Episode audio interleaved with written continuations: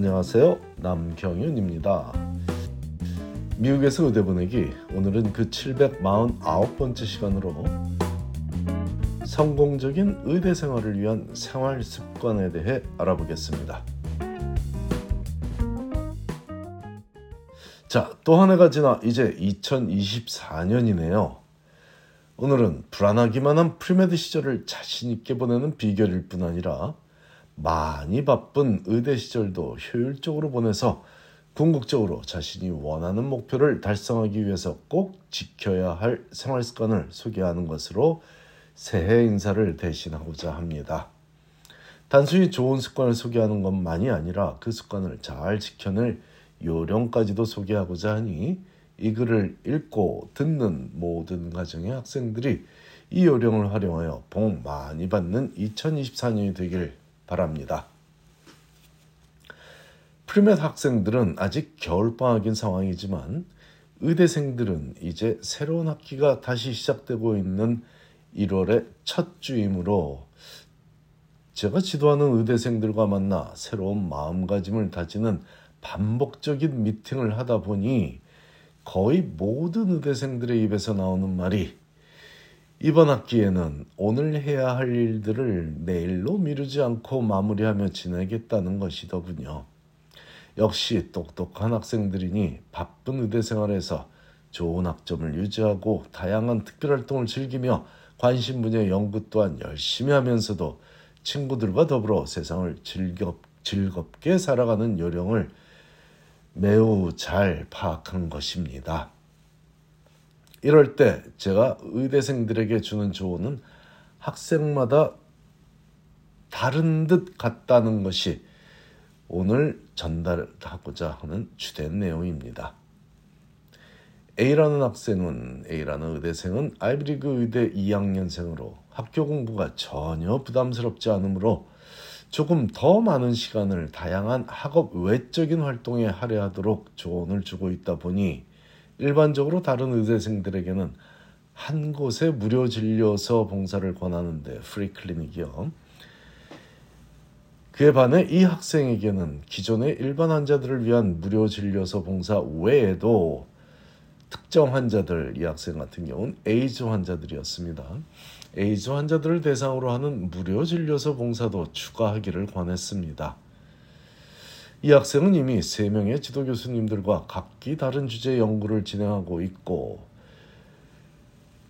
열대까지의 교내 특별활동에도 참여해 왔으며 개인적으로 다양한 운동과 취미 활동을 즐기고 있는데 그 중에는 학부생들과 함께하는 오케스트라까지도 포함되어 있습니다. 굉장히 바쁜 일정이죠.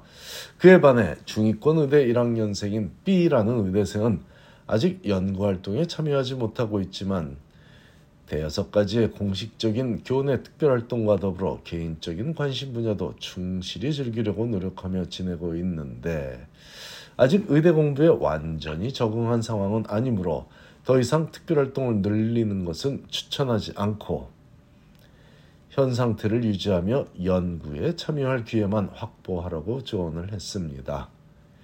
이 두 학생에게 다른 조언을 한 듯 싶지만 같은 맥락의 조언을 준 상황인데요. 그 이유는 두 학생 모두 스스로가 의대 생활을 조금 하고 나서 얻은 결론이 오늘 해야 할 일은 오늘 해버려야 하겠다는 마음가짐이었고 그 마음이 실질적으로 생활화되게 돕기 위해 각자에게 적당한 선에서 해야 할 일들을 정해준 것입니다.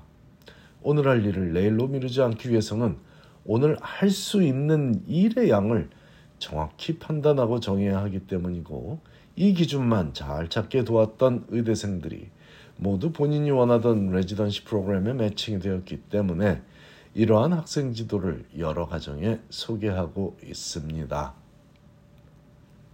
의대생들을 지도한 요령을 밝힌 이유 중에는 premed 학생들을 지도할 때에도 이 방법은 효험이 있기 때문인데 아무리 바쁜 premed 생활도 의대생들과 비교하면 덜 바쁨으로 premed 학생들에게는 조금 더 수월하게 적용할 수 있습니다. 나만의 독보적인 비결이라는 것은 저만의 독보적인 비결이라는 것은 절대로 아니고요. 이미 이런 생활 습관을 익히고 있는 학생들이 뭐 하버드니 MIT, 프린스턴이 하는 학점 관리가 매우 어려운 대학에서 완벽한 학점을 유지하며 MCAT도 한 번에 만점을 받아왔기 때문에 이는 충분히 검증되어 있는 좋은 습관이라고 판단되어 주저없이 소개하고 있습니다. 뛰어난 학습 능력을 갖춘 학생들을 지도하는 제 입장에서 각 학생별로 한계치를 찾아내는 점은 매우 중요한 일인데 그 이유는 이미 짐작하고 계시듯 각 학생에게 어울리는 도전을 시켜야 하기 때문이죠. 능력치 100을 가진 학생에게 90을 요구하면 그 학생은 집중이 흐트러지며 효율적이지 못한 시간을 보내게 되고 능력치 80을 가진 학생에게 90을 요구하면 그 학생은 힘에 겨워 쓰러지고 말 위험이 있기 때문에 의대 진학 지도나 의대생들의 지도에서 가장 중요한 요소는 각 학생의 한계치를 찾아내어 각자에게 적합한 한계에 도전시키는 일입니다. 각 가정에서도 단순히 해야 할 일을 미루지 말고 그때그때 해내라고 하는 좋은 덕담을 해줄 때에는